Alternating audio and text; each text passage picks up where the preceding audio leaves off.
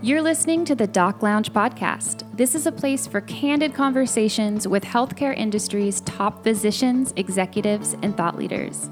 This podcast is made possible by Pacific Companies, your trusted advisor in physician recruitment.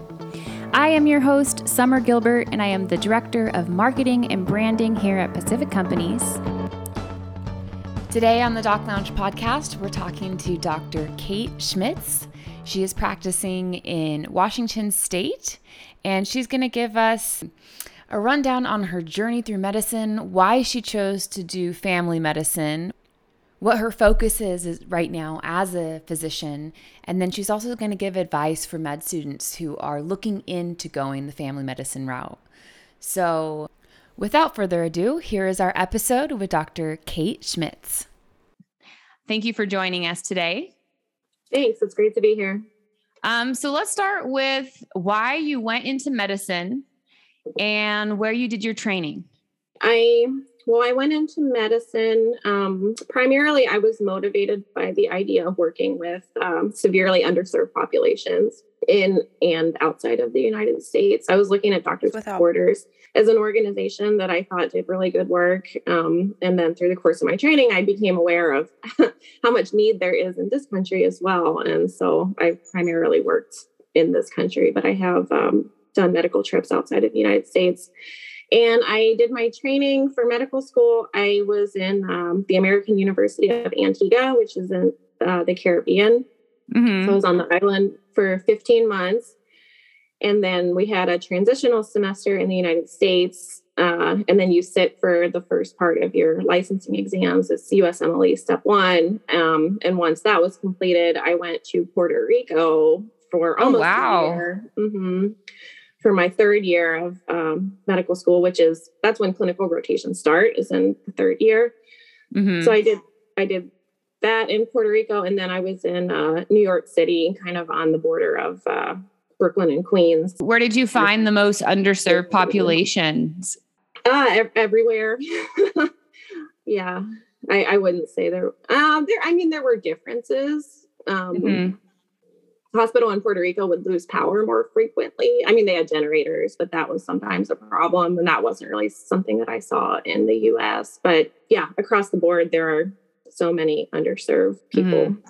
In in and out of this country. And I I was in hospitals and settings that were primarily, you know, serving underserved populations always.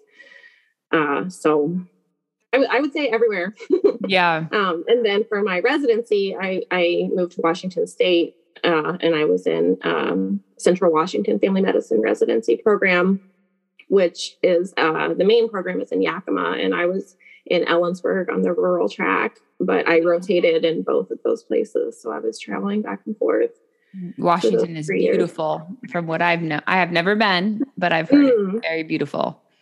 It is beautiful. It's vastly different from uh, one side of the state to the other because of the Cascades. So, mm-hmm. like Western Washington is very wet and lush and green, and Eastern Washington is very dry and uh, it's like a high desert sort of climate. So it's very, very, very cold in the winter and extremely hot in the summer. Yeah. and there's not that many trees, but um, but yeah, it's a beautiful state, very diverse. I love Western Washington. Yeah. I love the water and the trees. So that's where I live now. During your rotation, did you find yourself just getting more and more comfortable with family medicine? Is that is that why you chose that route? Well, I mean, the path to residency, you almost have to know ahead of time going into it what you want to do because the way that you want to structure your clinical rotations and the experience that you need to have and the letters of recommendation that you need. Like, for example, if you want to go into orthopedic surgery, you need to do those rotations first early on in your third year so that you can have your application ready. Yeah. Um, because it's such a rigorous, very, very, very competitive and very, um, you know, that just the timeline is so rigid. yeah. That you, you can't just decide at the end of your fourth year that you want to go into orthopedic surgery. And yeah. like you, you already have to have that application done unless you want to take a year off you know. Mm-hmm. But I was attracted to primary care. I knew that I would go into primary care just because I wanted to be able to serve the most people with the most commonly diagnosed problems that needed the most help. Yeah. And I think, you know, primary care for me felt like the most sensible way to do that. Do you work with all ages? Um, not anymore. I used to. Uh, I kind of pieced out of corporate medicine. That world is not for me. So now I I just work with our uh, free clinic here in town, and then um, there's a medication buprenorphine, or some people know it as Suboxone, for people who are um, struggling with opiate use, Mhm. substance use disorder, and so I I work with that population. Oh, wow. Good for you. yeah it's very very rewarding and then it's a very high need like we need we need more people doing Yeah. willing to do that work um, in a low barrier setting i work in a low barrier clinic meaning that for example if someone is still using crystal meth we're not going to cut off their suboxone or if you know they don't come on the day that they're supposed to come we'll still see them on a walk-in basis like we Yeah. see walk-ins we, we try to kind of schedule people if we can but you know we'll see anyone who comes in during Yeah. the hours that we're open anytime and um, there there's funding for people who can't afford their medication or Yeah. if they don't have insurance and there's ways around that and we try to reduce barriers and i think that you know that's been really helpful our patients are very grateful I can see Mm. that being really rewarding, but then also sad at the same time. it's true but you see it across the board in all of medicine Yeah, true. there are many Great people who are diabetic and have high blood pressure and many Yeah. problems who do not do what I Mhm. think they should do. Yeah. Well, that leads me into my next question. So, what do you like the least and the most about family medicine? like the least. I think, I mean, this is kind of a larger issue, but what I like the least is the dysfunctional nature of our healthcare system generally Mm-hmm. and what a mess it is.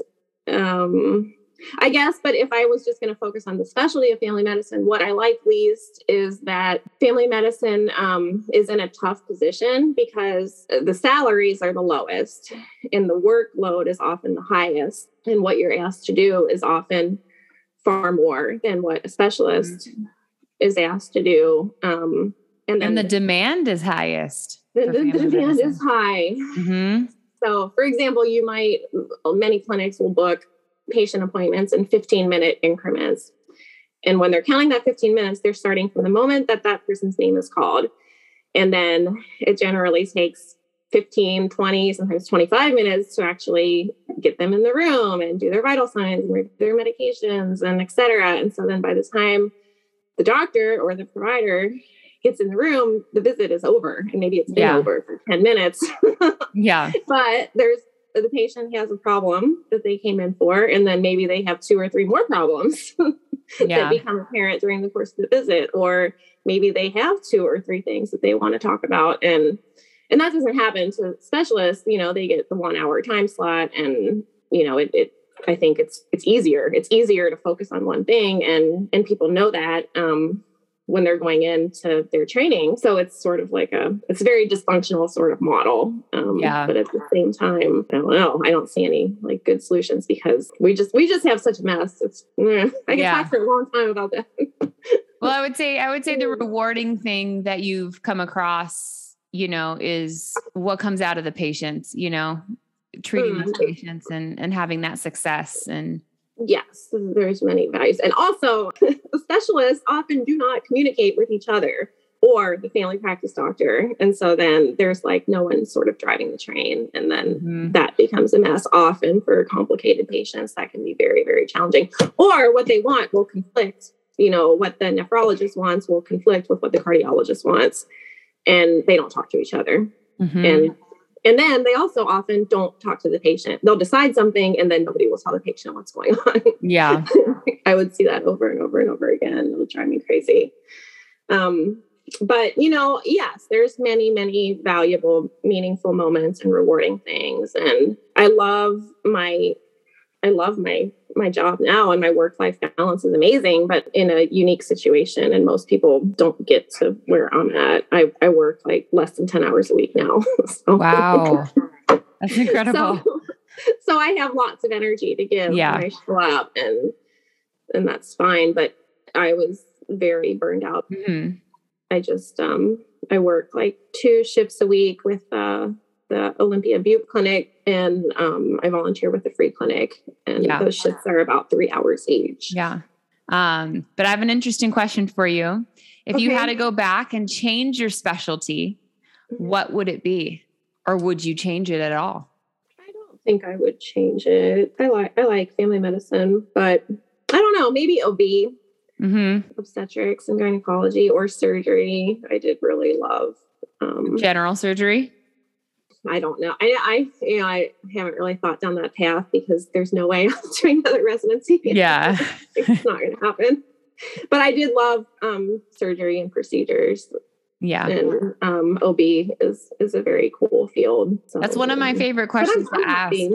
Yeah, because I never that? know. Like, you know, I'll have a hematology oncology doctor and he's then he says, you know what? I think I, I'd probably go into OB or you, you things that you would never think. Right. And so it's just very random, you know, Hmm. um, you know, orthopedics wanting to switch it up and then they want to, you know, do family medicine or if they had to choose, if they had to go back, you know, in Mhm. time and and switch a different specialty. So Yeah, it's interesting. I mean, I was fascinated with pretty much every branch of medicine. I really loved all of my rotations Yeah. in one way or another. But there's something above and beyond about seeing, you know, brain surgery or open heart surgery or just mhm. the OR is a very, very unique environment. well, the You cool see thing, things that you don't normally see. yeah. And the cool thing, everything kind of starts with you with Mm. primary care. They come to you, right? Mhm. and then you're looking at the condition and then you get the specialists involved and so i think that's something special about primary care which is so unique is that it really starts i mean yeah it starts at the er sometimes too but a lot of times it the primary care or the er or they go primary care and you say okay you need to go to the er right now but it starts with you guys looking at that and diagnosing it and seeing what specialists that need to get involved right away. Mm. Um, and so there's a big responsibility and um, collaboration that's involved within your job. Mm. So that's they would only give us enough time to do it. yeah, right. what advice would you give a resident or fellow that are eh, looking into family medicine? into family medicine um i would advise that person to do a lot of shadowing in different sorts of environments and do it you know during operating hours when the clinic is actually open or whatever environment that you're you're thinking about working in. Because you really want to see what the workflow is like um, and what the timeline is like and then how much um, time is spent documenting the patient you know ask ask ask the person you know how how, how long are you charting at home at night? Or how much time are you actually really putting in and just Yeah. get get get yourself a clear picture of what you're actually getting into Yeah. um i think that that's that's probably the advice that i would give If you could think about one um, of, I'm sure you have many, one of your most interesting cases that you've had so far, is there any that you could share with us? i mean we have interesting cases but they're kind of sad at the same time Yeah, so i don't know that's a tough question. Because as a physician, you go through so many and you see so many people, and every individual is so different that Mm. you know it's it's it, it's hard to say. I mean, I think my most interesting cases are the ones where the people come back and they're doing well and they're feeling good about where they're at and Yeah. the relationship between, you know, themselves and whatever treatment plan they're on. Mhm. I mean, I could tell you like gory details of gross and crazy things, but I don't know. Yeah, and uh, while you talk to me and looking at your smile, and as you talk about family medicine, I can tell you love what you do. I do. Yeah. I I had a actually he was my advisor during my residency and he was a great a great doctor and he said once that the best definition of a family physician is someone who does what needs to be done in that community. So with a broad training, you can fill that niche Mm-hmm. like here, you know, in where I practice now, what we need is people who are treating substance use disorder and yeah. working with that patient population. That is what we need. If I was in a community where we really needed pediatric care, I, I would have the capacity to do that with my license. And so, so I like that. And, and also uh, transgender, like affirming that mm-hmm. branch of medicine is, is in great need um, yeah. in the community that I'm at now. And I'm working towards getting more training in, in that capacity to be able to serve that patient population. Yeah. Um, but I do like that about family medicine is that um, I can cater my training to serve a wide variety of people depending on the needs of the population. So yeah, so I like that. How's COVID doing in Washington right now? Uh, I don't really keep a tally on the numbers and the admissions and the ins and outs of what all is going on. Um, it seems it seems tolerable. Under control. But, but, I am not working day in and day out in the hospitals. You know, yeah, I seeing that. I heard a few weeks ago. I have um, a couple friends who are nurses in the hospitals, and that they were, you know, kind of like not doing elective surgeries and the hospitals were pretty full. People were pretty stressed okay. out and overwhelmed. But I don't know if that's the case now. That was yeah. a few weeks ago, last time I talked to someone. Yeah. Well, thank you so much for joining us today and just giving us some insight on why you got into medicine and where you went to training and um, you know, advice to med students that are thinking about going into family medicine, do you have any last words that you'd like to to say to them? Um, just about what you do and and why they should choose that specialty? I mean, there's there's a huge amount of need and it's challenging because the system is so broken, but I am reassured because I do see a lot of fresh young faces who who are they they clearly know what they're getting into and they're excited about it. So i i hope that uh that it becomes more sustainable and that people you know really find joy in family medicine because it, it is a beautiful thing. It's it's still a very broken system right now so.